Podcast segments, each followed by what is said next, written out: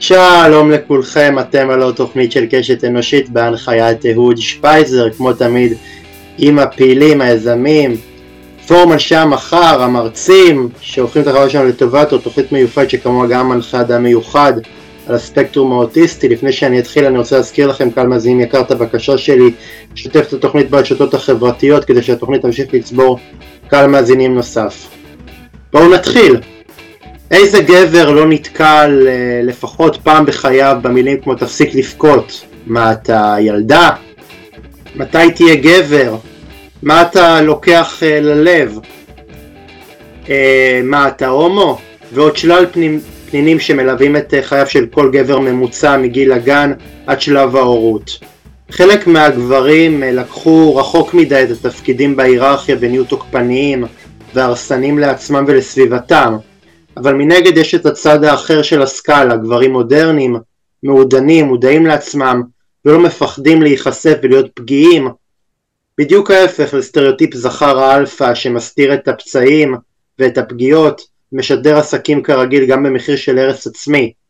בשביל להבין את uh, תופעת הגבריות הרעילה אני, uh, ואיך מרסנים אותה, אני גאה להציג את האורח שלי להפעם. הוא חבר סגל בתוכנית הדו-שנתית למנחי קבוצות באוניברסיטת תל אביב ובמקביל מנהל יחד עם דוקטור אורן גור את התוכנית השנתית להנחיית מעגלי גברים.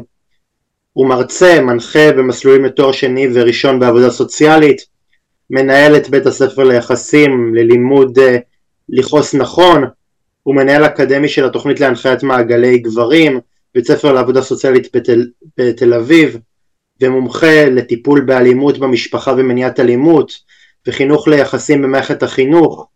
האורח שלי הוא תמיר אשמן, שלום תמיר. אהלן אהוד, מה שלומך? בסדר.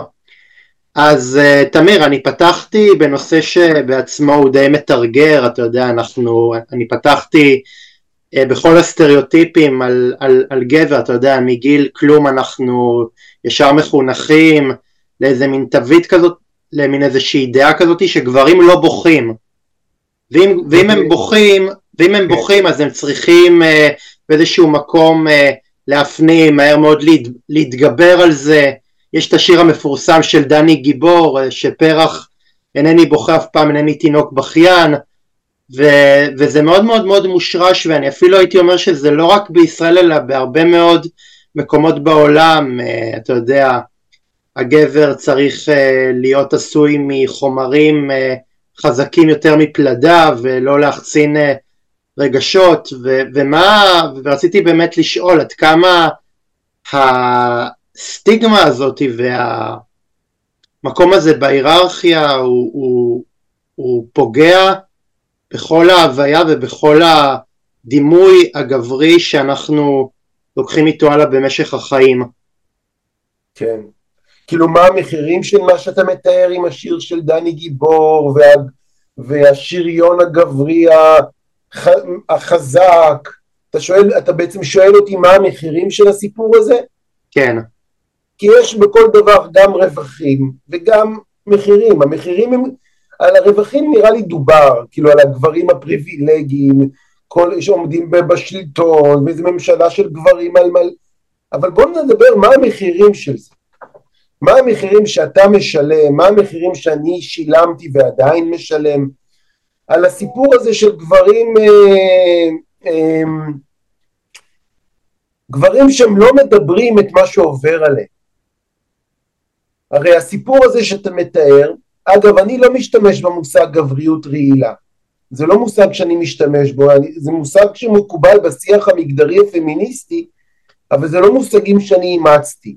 אני, תחשוב איך, היית, איך נשים היו מרגישות אם היו מביאים מושג כזה שנקרא נשיות רעילה. אז אין, אין, אין, הגבריות היא לא רעילה. הגבריות אם כבר היא פצועה, זה גבריות שעוברת תהליכים של פציעה, הגבריות היא גבריות פצועה, לפעמים הגבריות פוצעת, אבל בוא נדבר מה זה אומר ילד מה זה אומר להיות ילד שבגיל שנתיים צורכים עליך, צועקים עליך כשאתה בוכה? איזה מחירים הוא ישלם?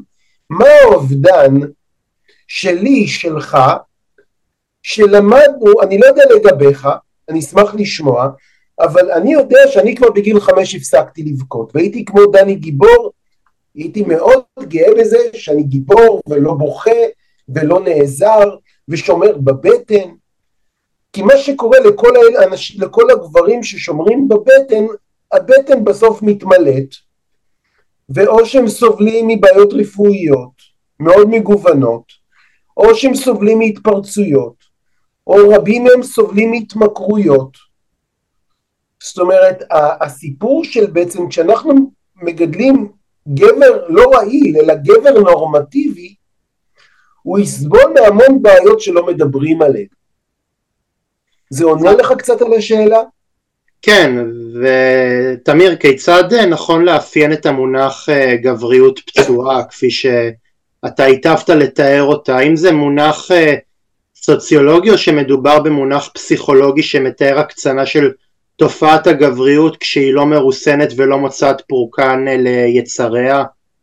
אז כשאנחנו משתמשים במושג הישן והלא לגיטימי של גבר רעיל, אני אגיד הרצחנו וגם ירשנו. אנחנו גם מאוד אלימים כלפי בנים מהרגע שהם נולדים, מגיל שמונה ימים. בן יהודי, בוא נגיד, וגם בן מוסלמי, כבר בגיל שמונה ימים חווים ניתוח כירורגי בלי הרדמה. מסכים? כן. אבל זה נשאיר בצד. מגיל שנתיים פוצעים את הבן ברמה הנפשית. מה הכוונה פוצעים את הבן ברמה הנפשית? כבר מגיל בעצם שנה. בשלב הכי קריטי שהוא, נות... הוא, הרי הבנים ובנות, הם מאוד, תלו... אנחנו תלויים באימא שלנו, אנחנו תלויים באבא שלנו בגילאים האלו, נכון? שאנחנו בגיל שנה, שנתיים, שלוש, ארבע, אנחנו בשיא התלות בעולם המבוגרים, אתה מסכים? כן. אנחנו לא נשרוד לבד בגיל ארבע, אנחנו תלויים בהם. ומה אנחנו מגלים כבנים? מה אני גיליתי כבן? שאם אני בעצם מביא בטבעיות את מה שאני מרגיש, אני עצוב, אני, אני, נגיד אני כילד בגיל חמש נעלבתי מהגננת, עקצה אותי דבורה, בגיל, אה, אה, חטפתי מכות מילד אחר, אני מגלה כבן שיש תנאי קבלה עבורי בחברה שבה אני חי. ואני מגלה שיש תנאי קבלה למועדון מאוד מאוד קשים, שכדי שהם יקבלו אותי, אני אמור להסתיר מהם שכואב לי, אני אלמד לא לדבר את מה שעובר עליי, ואז אני לא נהפך למגדר רעיל, אני נהפך למגדר שעובר טראומה מגדרית מגיל שנה, ואני מאבד את האימון בבני אדם, אני לומד בגיל ההתבגרות לייצר פני פוקר ולא להראות שאני נעלב ואני נפגע. בעצם אני נהיה בעצם מגדר עם בעיית ויסות, אני, אז הרבה גברים מתמודדים עם פגיעות עצמיות, עם התמכרויות, עם קושי להתמודד עם זוגיות וקרבה, שלא באשמתם, זה באחריותם, אבל זה לא באשמתם, כי בעצם אני לא יודע מה אתה עברת בגיל ארבע ובגיל חמש, אני יכול להגיד לך שמגיל חמש כבר הפסקתי לבכות. אבל כשהפסקתי לבכות גם הפסקתי לשתף במה שעובר עליי. וברגע שאני לא לומד לדבר את מה שעובר עליי, אני מתנהג את מה שעובר עליי, אני מתפרץ את מה שעובר, אני אחטוף עניינים פסיכוסומטיים. אתה מבין מה אני מתכוון? כן, ברור. ברור, אני גם, אני גם חושב שבאיזשהו מקום אה, כבר התפקיד שלנו בהיררכיה החברתית הוא, הוא צומח כבר, כבר בגן. ונגיד אה, בנות משחקות אה, בבובות, גברים עם, אה, עם אוטו ועם סופרמן ועם גיבורי על. ובאיזשהו מקום אנחנו כאילו אם, אם בת תחטוף מכה אז ישר יתחילו להגיד לה אוי בובה אוי מסכנה איפה כואב לך, אם גבר יחטוף מכה, אז הרבה פעמים... אם בן יחטוף מכה... אז יכעסו עליו, יגידו לו, מה, מה, מה אתה בוכה, ת, תתבגר. ואז הרבה פעמים אנחנו מסתכלים על הבכי כאל דבר מגונה, כאל דבר ש, שאסור לנו לחוות אותו, ואם אנחנו חווים אותו, אז אנחנו צריכים אה, להעלים אותו. לגמרי. אני רק אגיד שזה... להעלים. בעין ולהאלים באלף. נכון. וזה, וזה, דופ, וזה literally מקצר לנו את החיים ודופק לנו את הבריאות, אבל זה לא רק בכי. אסור לי לדבר את הפחדים שלי, אסור לי לדבר את הכאב שלי ואת הגעגוע ואת החוסר אונים שלי. זה, יש צו איסור פרסום לבנים על ספקטרום מאוד רחב של רגשות. ואז הרבה פעמים אנחנו, דווקא הגברים המתפרצים הם גברים מאוד רגישים, הם גברים סופר רגישים, אבל הם למדו שהם בעצם, כשאתה גדל להיות בן נורמטיבי, הרגישות שלך נהפכת לקללה הכי גדולה שלך, כי אתה לא יכול להשתמש בה. אתה לא יכול לבכות, אתה לא יכול להתקרב, וזה בעצם, אנחנו צריכים לשנות את התקליט, אתה, מבין למה אני מסרב לקרוא לנו מגדר רעיל? זה הרצחנו וגם ירשנו. זה מגדר רגיש, וזה מגדר פגיע, וזה מגדר עוצמתי. אנחנו צריכים לייצר בתי, בתי גידול שפויים לבנים. גם בתקופה הזאת שאנחנו מדברים עליה כרגע, יש פה מלחמה, יש פה שבויים. חשבת איך מרגיש שבוי גבר שהוא שבוי כרגע מול אישה שהיא שבויה? לא רק, גבר, לא, רק גבר, לא רק גבר שבוי, משפחות uh, ונשים שהם, uh, שהם אלמנים, uh, נש, uh, גברים שאיבדו את היקר להם מכל, דווקא המלחמה הזאת זה פורקן מאוד מאוד מאוד גדול לגבריות שלנו ו, ולדעתי בממשלה יש את ה... יש את ההיפוך של, שהיא ממחישה גבריות רעילה, ממחישה מודל... אני מאוד מתחבר. ש... אנחנו ממש חשופים, אנחנו חשופים לממשלת גברים על מלא, שהיא מלאה ברעילות גברית, לזה אני כן מסכים. או, אבל... אתה בעצמך השתמשת במונח נכון, אה, גבריות רעילה. אני מסכים, בדיוק, נפלתי באיזה מלכודת, אבל אני מסכים להשתמש במושג הזה על רעילות שלטונית, לא על רעילות של גברים. יש פה מציאות מאוד מאוד רעילה, אבל אני עדיין אשאל אותך, אם אני אבא לחטוף ממין זכר, תחשוב איזה טרגדיה זאת, כי אנחנו שבויים בתוך חברה ש, שנשים וילדים קודם, מה זה אומר נשים וילדים קודם? מה זה אומר על ערך החיים של הגברים בארץ? למה אנחנו האחרונים להיספר בסיפור הזה? אנחנו, אנחנו בשר תותחים בהרבה מאוד uh, ח, uh, חברות.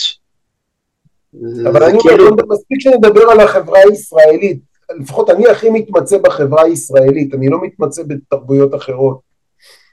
תמיר, האם מעמדו של הגבר הקלאסי, הלוחם, המפרנס של הבית, אה, שצד את הטרף שלו, אה, זה תפקיד שעבד עליו הקלח, או שהמגמה הזאת היא מתעצמת ככל שהמערב מביא איתו רוחות של שינוי בכל הנוגע לעיסוק בשאלות המגדר והמיניות?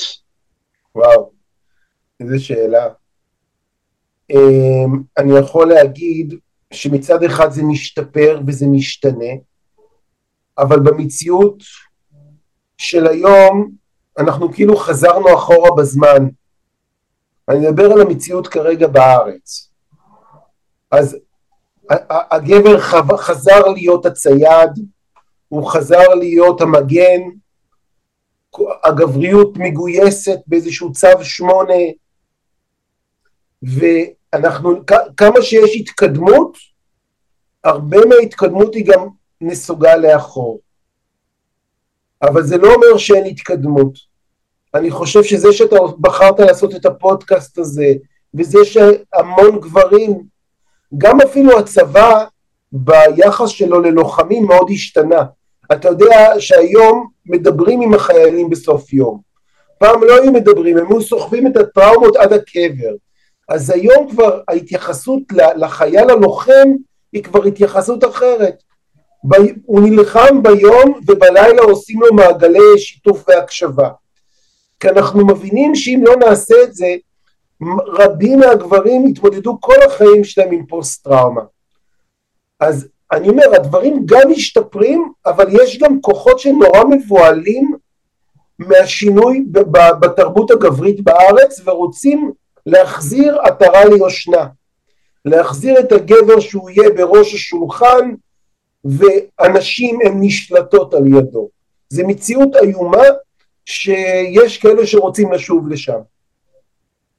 אה, לא רק, אה, לא רק בארץ, אני חושב שיש אה, הרבה מאוד חזרה למודל הזה בעוד, בעוד מקומות, כי באיזשהו מקום מחפשים מנהיגות חזקה, מחפשים אישיות חזקה, אז הרבה פעמים הגברים האלה שאתה יודע שהם בדיוק האנטיתזה לתכונות שאני מחפש בבני אדם, הם אלה שחוזרים והם אלה שמנהיגים ובאיזשהו מקום יש, יש כמיהה כי אומרים העולם כולו הוא, הוא, הוא חסר ביטחון והוא סוער אז אנחנו מחפשים את הלוויתן אה, של, של אובס, איזה דמות חזקה כזאת שישליט חיטתו ב, ב, בסביבה.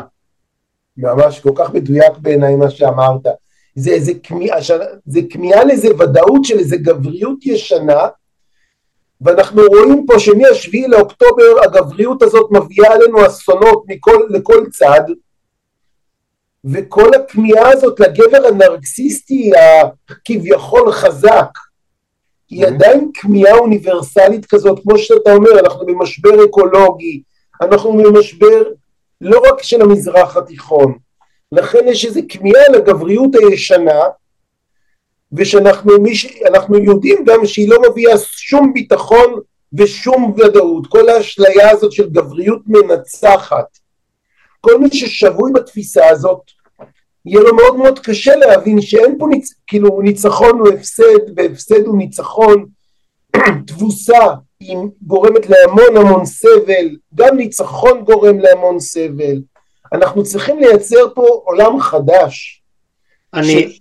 אני חושב שהגבריות הרעילה דווקא, דווקא נהפוך הוא כשאתה משווה ושם על כף האוזניים דווקא הגבריות הרעילה הביאה הרבה מאוד אסונות ולעומת זאת אה, גבריות אה, מודרנית של, אה, של אני יודע מה, של שליטים מודרניים, גברים מודרניים, לעומת זאת הביאה הרבה מאוד תכונות של שיתוף, של, של דיבור, של, של אני יודע מה, חלוק, חלוקה הם, הם לא פוחדים להציל סמכויות, לח, לחלוק את האגו שלהם עם עוד, עם עוד אנשים, שזה גם הרבה מאוד דברים שהם דווקא אימצו מעולם המנהיגות הנשית. נכון.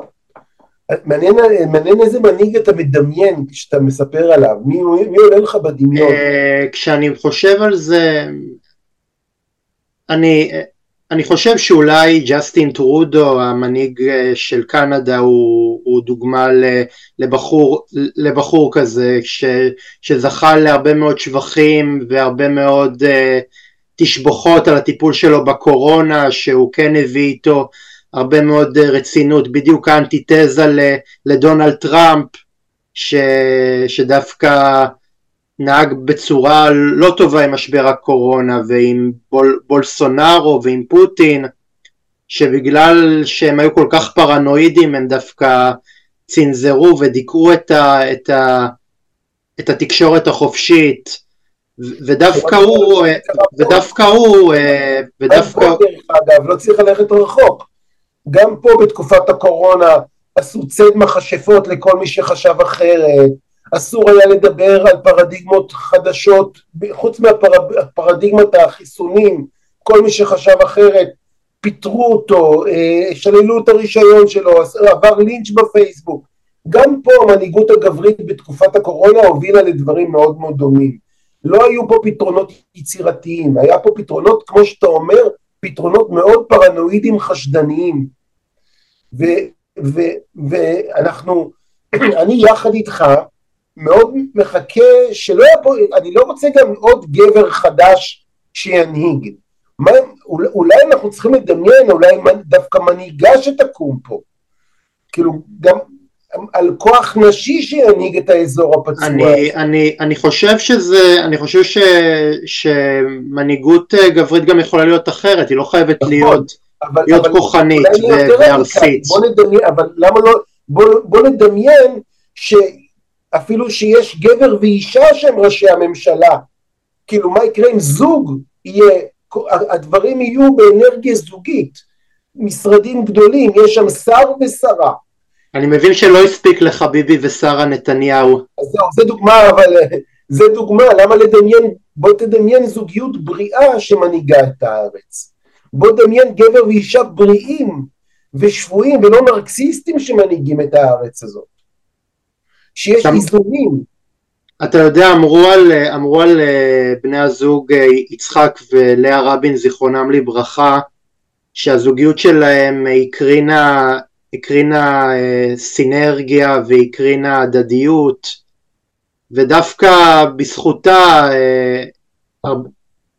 מדינת ישראל הגיעה למקומות טובים. עכשיו אני לא יודע, גם אני, אני, אני וגם אומרים על, על, על הילרי וביל קלינטון שהם תפקדו כזוג בצורה מאוד מאוד מאוד טובה ובצ, ובצורה מאוד מאוד מאוד הרמונית אז, אז כן, אני יכול לדמיין את זה קורה. אתה, אתה, אתה עוזר לי לחשוב מחדש, בהמון מובנים המנהיגות של ביבי ושרה דווקא מביאים פה רפורמה. נכון שזה אולי זוג ש... אולי כל אחד והדעות הפוליטיות שלו, אבל זה לא הזוגיות שהייתי רוצה לראות מנהיגה אותנו. אבל עדיין יש פה מנהיג ומנהיגה שמנהיגים מנהיגים את הארץ, שרה מעורבת בהחלטות, היא מעורבת במוסד, היא מעורבת, כאילו, יש פה מנהיגות זוגית שמנהיגה את הארץ, במקרה הזה, הזוג הזה, יחד עם הממשלה, מובילה אותנו למקומות איומים, אבל, אבל עדיין יש פה זוג שמנהיג, בשורה ממש, תודה, עזרת לי להבין פה משהו. תמיר, כיצד חשיפה למקרים של גבריות רעילה בגיל צעיר פוגמת במערכות יחסים ומגבירה את האלימות אה, במשפחה? אז בשביל זה צריך קצת להבין מה זה אלימות, בשביל לענות על השאלה הזאת בצורה ככה מעמיקה. קודם כל, כשאתה אומר אלימות, למה אתה מתכוון? מה זה אלימות? אני קורא לזה התפרצויות זעם. כי אנשים חושבים אלימות, ישר חושבים על מקרי קיצון שבכלל לא קשורים אליהם. Mm-hmm. אבל בוא נדבר על התפרצויות זעם בחיי זוגיות. מה קורה למגדר שלא יודע לדבר את הרגשות שלו ואת הצרכים שלו במערכות יחסים? מה קורה למגדר שמחנכים אותו לא לצאת פראייר ולהיות עם היד על העליונה ומה קורה למגדר שלומד לשלוט במקום לאהוב אז מה שאנחנו נראה שגברים רבים מאוד מתקשים בזוגיות ובאינטימיות. כדי להיות בקשר זוגי ואינטימי אתה, אתה צריך להסכים להיות פגיע. אתה צריך להסכים ליצור שפה בינך ובין ה, בין האחר. אז כל הסיפור של גבריות של פעם, הגבריות המסורתית, היא באמת מאוד, בהכללה היא מאוד מתקשה לייצר אינטימיות רגשית עם האישה. כי בעצם הם שתי הפכים קוטביים בגישה המסורתית. האישה מלמדים אותה להיעזר ולחלוק ולדבר ולגדל ו- ואת הבן מלמדים אותו להחזיר ולגדל, לשחק עם רובים ולנצח בכדורגל ולהבקיע גול. אז אם הגבר המסורתי פוגש את האישה המסורתית, אני לא מדבר על דת, אני מדבר על מסורת מגדרית, אז זה לא יעבוד. אתה מבין למה זה לא יעבוד? כי הוא לא יודע להיות תלוי בה, והיא יותר מדי תלויה בו. אז זה לא עובד, זה כמו מגנטים שלא נפגשים. ולכן, אני, ולכן אני חושב שבאיזשהו מקום השיח על רגשות והשיח על, על, אמ, על דיבור נכון, תקשורת נכונה היא, היא יכולה להיות מאוד מאוד מפריעה, נגיד לי מאוד מאוד מאוד מפריע שבעולם ההיכרויות הפנויים בנויות הגבר אמור להתחיל עם האישה ולא ההפך. זה עדיין ככה? אני כבר לא מעודכן 25 שנה, זה עדיין ככה?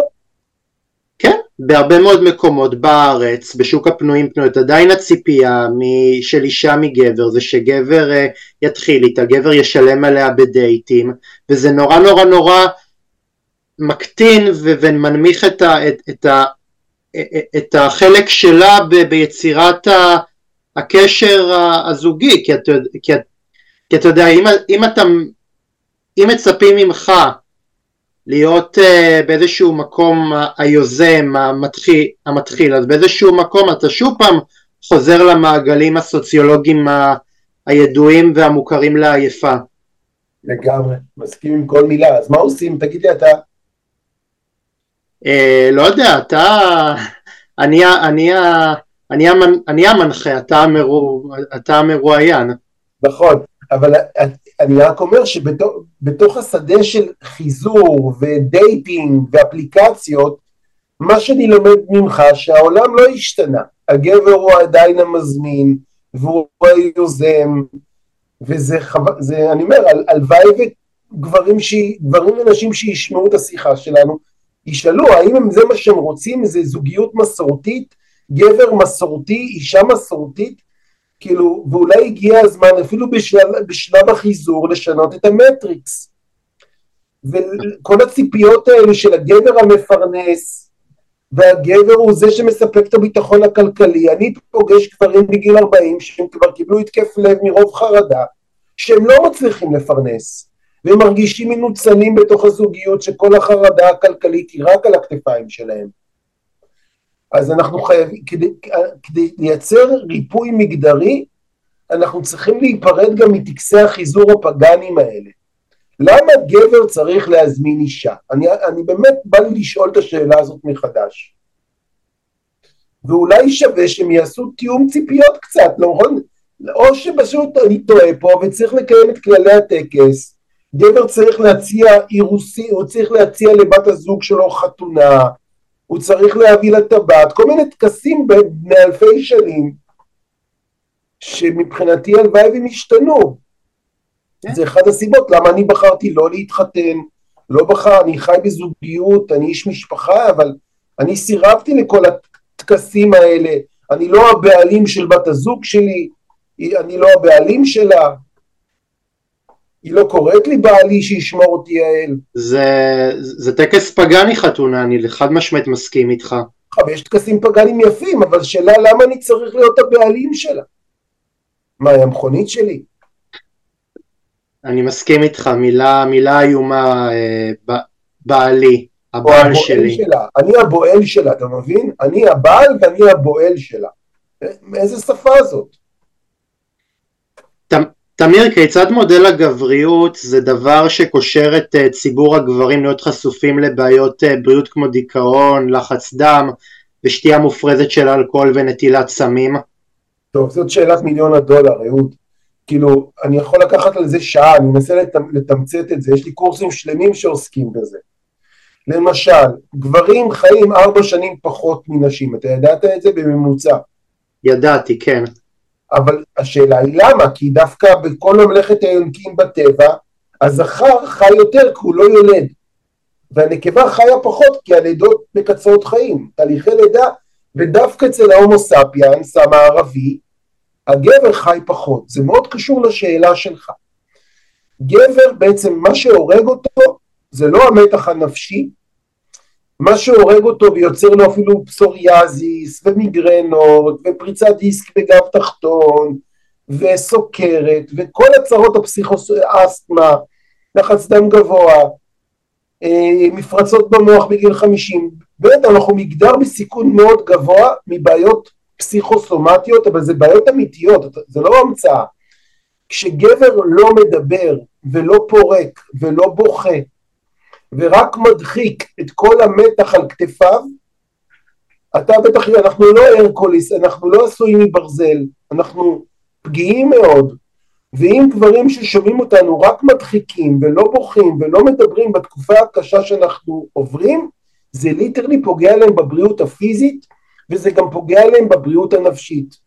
דווקא, דווקא אני דוגמה ליוצא מן הכלל המעיד על הכלל, כי אני רק בכיתי בתקופה הזאת, אני בכיתי, אני הצטערתי, אני, אני, אני התכנסתי לתוך עצמי במין תוגה כזאת של, של אבל, ו, ומה אני אגיד לך, הלוואי והרבה מאוד אנשים היו עושים כמוני. אני גם בתפילה כזאת, וגם קיבלת חיבוק ותמיכה ממישהו שבכית לבד. אה, אני מרגיש שלא כל כך קיבלתי, קיבלתי תמיכה, אלא, אלא להפך, במקום לכבד את המקום הכואב והקשה הזה, דווקא, דווקא הדבר שהכי שמעתי זה, זה טוב, בוא, בוא עכשיו תהיה, תהיה פעיל, תצא להתנדב, כאילו באיזשהו מקום, ואז, ואז הרגשתי לא נעים עם זה, ש, שאני ספון בתוך עצמי, כולם מסביבי הולכים או למילואים או הולכים לעזור לאנשים במילוא, במילואים ולמפונים ואני יושב בבית ורק אה, שואל את עצמי מה לעשות. אז אנחנו, מה שאנחנו מלמדים גם בבית ספר שלנו, אה, ללמוד לכעוס נכון, זה לא או-או, זה גם וגם. זה גם, גם לבכות וגם לכאוב וגם לקבל חיבוק וגם לצאת לעבודה וגם לייצר משמעות. אנחנו, המגדר המסורתי הוא או שאני גבר או שאני אישה. בגלל זה הרבה גברים מסורתיים הם מאוד הומופובים. הם לא, הם לא פתוחים לגמישות מגדרית. אבל דווקא להיות גמיש ברמה המגדרית זה גם וגם. אז אני גם עצוב וגם עושה פעילות חברתית. אני גם, כאילו, אז, אבל אנחנו צריכים להבין שהשאלה ששאלת היא דורשת עוד התייחסות. כי גברים סובלים מדיכאון לא פחות מנשים. הם גם סובלים מחרדות, אבל איך אנחנו מזהים את, החר... את הגברים? אנחנו קוראים לזה דיכאון גברי סמוי. כי הדיכאון של הגברים הוא לא מתנהג בחוסר תפקוד, הוא מתנהג באובר תפקוד. אותם גברים שהם עכשיו על ספידים ורצים ועושים ומתנדבים וחוזרים הביתה ב-11 בלילה, אבל הם מרוחקים מבת הזוג, הם מרוחקים מהילדים שלהם. את הדיכאון של הגברים אנחנו מגלים אותו דרך היחסים שלהם עם האנשים הקרובים אליהם. אבל מה היה עוזר, תמיר, נגיד חופשת לידה שהיא גם, שהיא גם לגבר, שגבר יבין מה, מה אישה עוברת בזה שהיא צריכה לגדל ילד, זאת אומרת, מה, מה היה עוזר?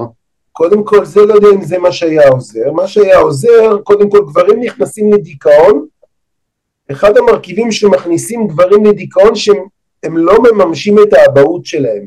כלומר, יש להם ילדים, אבל הם עסוקים בלהיות שר החוץ ושר הביטחון, אבל לא שר הרווחה בבית. כלומר, הם לא, הם בדיכאון שהם לא יודעים שהם בדיכאון כי הם מרוחקים מהילדים שלהם. אז מרכיב אחד בריפוי של גברים בארץ זה לחבר אותם מחדש לאבהות. תשאל את עצמך אם, לך, אם יש לך, אם, אם אביך היה דמות משמעותית במסע שלך. אני יכול להגיד שאני מאוד עובד חזק כדי להיות אבא משמעותי. אני, אני משקיע באבהות שלי, אני מקבל הדרכות, אני הולך לטיפול, אני אעשה הכל כדי לא להיות אבא, אבא מפרנס או אבא בחוץ. אני, הריפוי שלי זה, זה להיות הורה משמעות. חלק מהריפוי זה להיות אבא משמעותי. זה מדבר אליך מה שאני אומר או עובר מעליך? בהחלט, בהחלט. אני, אני לא אבא עדיין, לא הגעתי לשלב הזה, אבל אני מתאר לעצמי שכשבבוא היום אם אני אהיה אבא אני אלך ל, ל, למכון אדלר ואני אשמח לקבל הדרכה לאיך עושים את זה, כי לא כולם, לא, זה גם איזשהו אה, אה, סטיגמה שגבר ישר נכנס לתפקיד האבא ואימא נכנסת לתפקיד האימא והרבה אנשים מבינים ש, שלא, זה לא כולם יכולים להיות הורים, זה, זה, זה כישרון שהוא נרכש להיות הורה. אני עבדתי בגיל 21 בפנימיית ילדים כדי לעבוד על האבהות שלי, כי מאוד הייתי מוטרד מהאבהות שתהיה לי. אני רוצה להגיד לך שגברים ששומעים אותנו ו- וזה מדבר עליהם, אז כמובן לבוא למעגלי גברים, התלמידים של, של, של אורן ושלי עושים מעגלי גברים שעוסקים באבהות. אורן השותף שלי מאוד מקדם נושאים שקשורים לאבהות בחברה הישראלית. זאת אומרת, אנחנו, יש המון היום, יש קבוצות כמעט בכל עיר של גברים שרוצים להיות בני זוג מיטיבים יותר, אבות משמעותיים, להיכנס לשדה של הגם וגם, כאילו, ולא להיות גבר או אישה. להיות גבר, אני קורא לזה להיות גבר רב-ממדי. שהגבריות שלי לא תהיה האסון הגדול שלי. כי גבריות זה ברכה אם יודעים לעבוד איתה נכון. תמיר, עד כמה שכיחים היום חילופי התפקידים אה, שהגבר המודרני עושה במשפחה, כמו למשל אה, נמצא יותר זמן עם ילדים ודואג לחינוך שלהם, דברים שבעבר היו מנת חלקם של אנשים בבית? אז אני, מעניין אותי מה אתה רואה, למרות שאתה עוד לא אבא, אבל יש, מבחינתי כבן אדם שמקדם את הנושאים האלו עם שותפים רבים כבר עשרים שנה, אני חושב שזה מהפכה בארץ, זה מהפכה שלא מדברים עליה מספיק.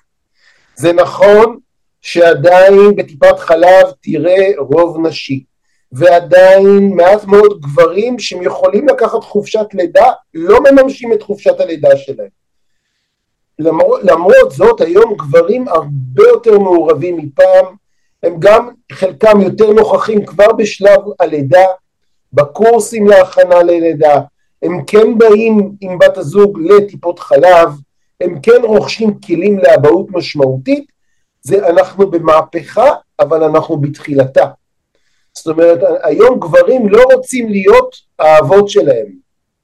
הם רוצים להיות יותר משמעותיים, יותר קרובים, לא רק פותרים בעיות, אלא נוכחים רגשית עבור הילדים. ואם אני נכנס שנייה לביוגרפיה שלך, איזה, איזה דמות אבא אתה זכית לקבל? אני באמת זכיתי באבא מדהים שבזכותו אני עושה את כל מה שאני עושה, בהמון, כל העשייה שלי בארץ סביב גבריות וגם כל התחום ההתמחות שלי של יציאה מהתפרצויות הזעם והתקפי החרדה זה המון בזכות אבי. כי אבי הוא היה גבר של פעם, הוא היה גבר סופר רגיש, מחונן רגשית שגדל בחברה מאוד רעילה עבור בנים. הוא חטף כבר בגיל שנתיים מכות רצח מאבא שלו, רק בגלל שהוא היה בן מאוד רגיש. אם זה לא מספיק, בריונות רחוב, המון מכות, הוא היה התעסק בעבריינות כמעט, המון אלימות בגיל ההתבגרות, צבא, מלחמות, אבא שלי היה פוסט טראומטי על מלא. אבל הוא, בגלל שהוא היה קצת כלוא בתוכנת הגבריות הישנה, הוא התבייש לפנות לקבל עזרה. הוא לא קיבל הכרה, הוא מעולם לא קיבל הכרה ממשרד הביטחון, הוא לא חשב לבקש הכרה. והסימפטומים הראשונים שאבא שלי התמודד איתם כל החיים שלו, זה תופעות של התמכרות. הוא היה מכור כבד לסיגריות, אחר כך הוא היה מכור כבד לאוכל, והוא היה איש מאוד מאוד גדול פיזית, אחר כך הוא היה התמכר להתפרציות זעם, זאת אומרת, אבא שלי הוא המורה הגדול ביותר שקיבלתי למה שאני עושה היום. והאבהות שלי, האבהות שלי נבנית עליו. זאת אומרת, ראית איך, איזה טיפול הוא קיבל ואתה אמרת, אני, אני, אני אפעל אחרת, אני אעשה דברים אחרת? איזה טיפול הוא לא קיבל, אתה מתכוון. כן. ראיתי את, את היחסים בינו ובין סבא שלי, אבא שלו. אני ראיתי, אני, אני כילד הייתי סקרן מאוד, למדתי את התופעות האלה. ואני תמיד, אני תמיד, חמ... לא יכול להגיד לך תמיד, אבל כבר מגיל ההתבגרות אני התחלתי להבין את המפה המורכבת של אבא שלי ושל הגברים, ו- וראיתי כמה זה טרגי בשבילו שהוא נורא זקוק לקשר, והוא, הוא, אבל הוא לא, הוא לא מצויד בכלים לייצר את הקשר הזה. אתה מבין למה אני מתכוון?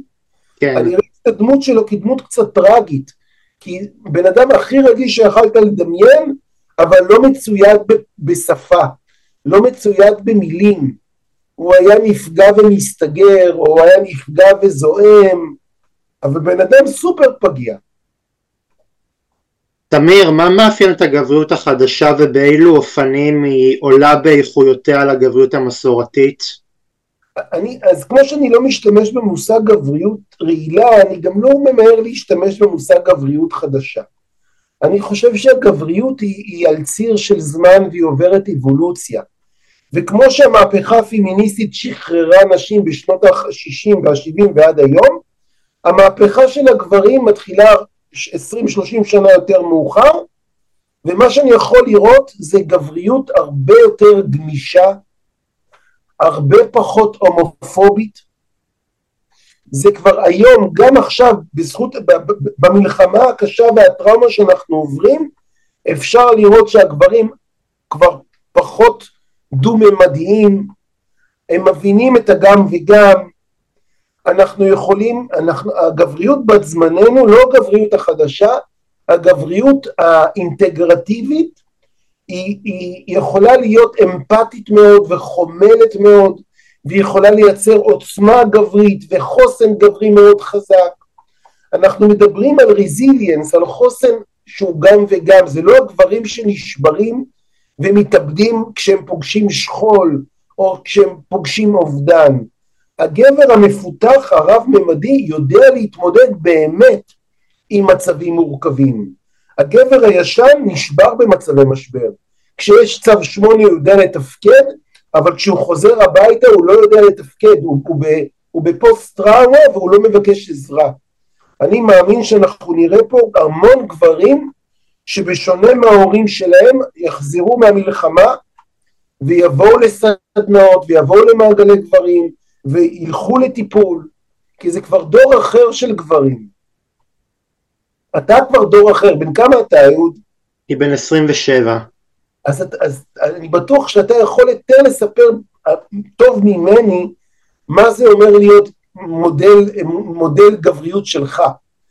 כאילו, כבר נשמע שאתה לא כמוני, אתה הרבה יותר מרשה לעצמך להחצין רגשות. אמ, תראה, אני, תראה, אני גם, אני גם, uh, כאדם שחי, על, uh, שחי בספקטרום, הרבה אנשים חושבים שאני דווקא לא, שדווקא אני, אמ, אני אמור לא להבין רגשות, אבל אני מבין, ואני, ואני גם אפילו אגיד לך שרק באחרונה אני גם חשפתי שאני גם מתמודד עם, uh, שאני גם מתמודד נפש, אה, ואני חושב שבאיזשהו מקום אה, לא זו בלבד אה, שאף אחד לא, לא יצא בחומרה נגד הגילוי, אלא שאפילו הרבה אנשים מאוד מאוד מאוד מחאו לי כפיים על השיתוף הזה.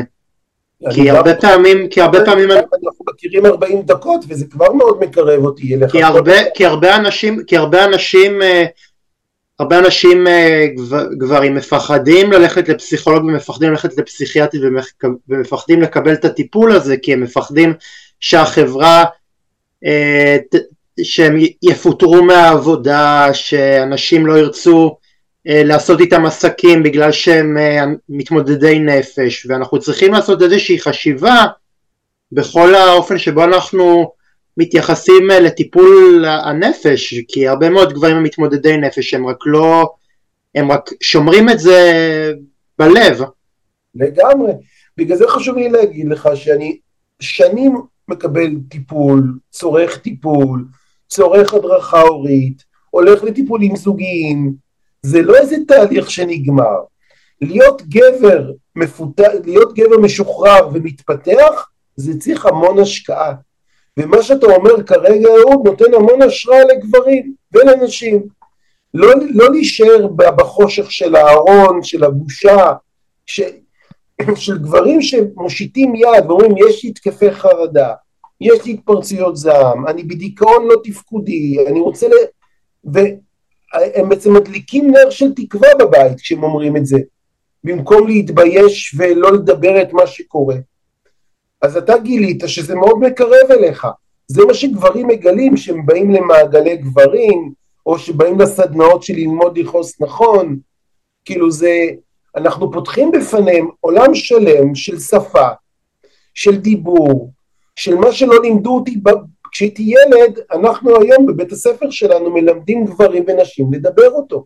את, אתה יודע, אני שמעתי על, על, על שיטת טיפול אה, שבו אנשים אה, פשוט מתפשטים ו, ופשוט אתה יודע אה, ו, ונחשפים במלוא ערוותם מה שנקרא ובאיזשהו מקום הם עושים, הם עושים איזשהו טיפול עם, ה, עם, עם המיניות שלהם. כאילו... אז מה, מה אתה שואל על זה? לא, אז אני שואל אם, אם באיזשהו מקום כש, כשמת, אז אה, נגיד כשמטפלים, אה, ב, כשאתה מטפל בגברים אז נגיד אה, מדברים גם על עניין המיניות, ברור, זה משהו אבל, שעולה. אבל אני ממש לא אזמין אותם לדברים שאתה מתאר, של להיות עירומים, זה דברים של סדנאות כאילו על אקסטרים ועל אדרנלין, וזה עובד בעצימות מאוד גבוהה, ויש גם הרבה פעמים נפגעים של תהליכים כאלה. אנחנו מדברים על תהליכים הרבה יותר, אה, קודם כל על תהליך, לא על משהו קצר כזה של מפגש שאתה מתפשט ואתה חושב שיפתרו לך בעיות ותאהב לקבל את הגוף שלך כי התפשטת. זה לא עובד ככה. מה שנבנה במשך עשרות שנים צריך לאט לאט בתנאים, צריך לייצר סביבה מוגנת ואחד הנושאים שמאוד מדוברים בסדנאות ובמעגלי הגברים זה נושאים שקשורים למיניות, זה נושאים שקשורים לאשמה ולבושה והתמכרויות, והם לומדים לייצר שפה חדשה למיניות שלהם, ושפה חדשה לאהבת גבר או אהבת אישה, ו- וזה לא צריך בקונקרטי להיות ערום וחשוף כדי לעבור תהליכים מאוד משמעותיים, אתה נחשף דרך דיבור, אתה נחשף דרך שיתוף, לא צריך טכנולוגיות הוליוודיות כאלה של לחוות את עצמך עירום ולראות גופות הערומים, שוב, יש אנשים אולי שעוסקים בזה ומוצאים בזה משמעות, אני לא מוצא בזה משמעות. תמיר, לקראת אה, סיום, איזה טיפ היית נותן לגברים כדי לשחרר את העכבות ולנהל אה, שיח יותר מודע עם עצמם ועם סביבתם? וואו, אז אני אגיד טיפ ראשון, תזכרו, מה שלא מדובר מתנהג. אם אין לכם שפה עשירה ומגוונת לדבר את הרגשות שלכם ואת הצרכים שלכם במערכות יחסים, העלילה שלכם תסתבך. אז טיפ ראשון, ללמוד שפה לרגשות ולצרכים כדי ללמוד לדבר אותם במקום להתנהג. טיפ שני, תזכרו שלהיות תלוי באחר, להזדקק לאחר, זה בריאות, זה לא חולשה. מלא גברים מקצרים את החיים שלהם כי הם לומדים רק להיות עצמאיים, בלתי תלויים, לא מכבידים את עצמם על הזולת, חיים עם בת זוג ולא נעזרים בה. אז הטיפ הכי גדול שאני יכול לתת לגברים זה, זה, זה אם אתם חיים בזוגיות, תכבידו את עצמכם על בת הזוג, תזדקקו לה. כשאתם מזדקקים לאחר אתם מעניקים לו משמעות.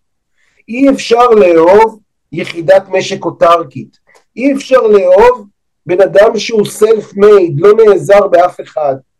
אפשר לעזור, לאהוב בן אדם שיודע להיעזר כשקשה לו. זה ככה על רגל אחד, על רגל אחת. ותמיר לסיום, האם אתה אופטימי לגבי היכולת של הגבר המודרני למצוא תפקיד חדש ויותר נוח ונגיש בתרבות המודרנית? זו שאלה מאוד, אה, בגדול, אני מאוד אופטימי לגבי היכולת של גברים להשתחרר מהשבי של תפקידי המגדר המסורתיים. אנחנו בשביל זה צריך שינוי, אני, אנחנו, יש לנו המון עבודה, כי זה מתחיל מכל גבר ששומע אותנו, וזה מתחיל מכל אישה שתתמוך בתהליכי ההתעוררות של גבר, אבל זה גם מצריך שינוי בפוליטיקה של החברה הישראלית.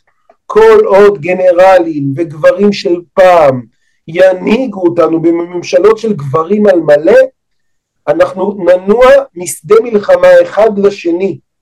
אנחנו צריכים פה מנהיגים מפותחים שינהיגו אותנו. מנהיגים שיש פה כוח של גברים ונשים, שמנהיג ביחד את החברה הישראלית, כי אני אישית עייפתי ממנהיגות של, של ממשלות של גברים על מלא, ופרלמנטים בערוץ 12 של גברים על מלא, וגנרלים על מלא.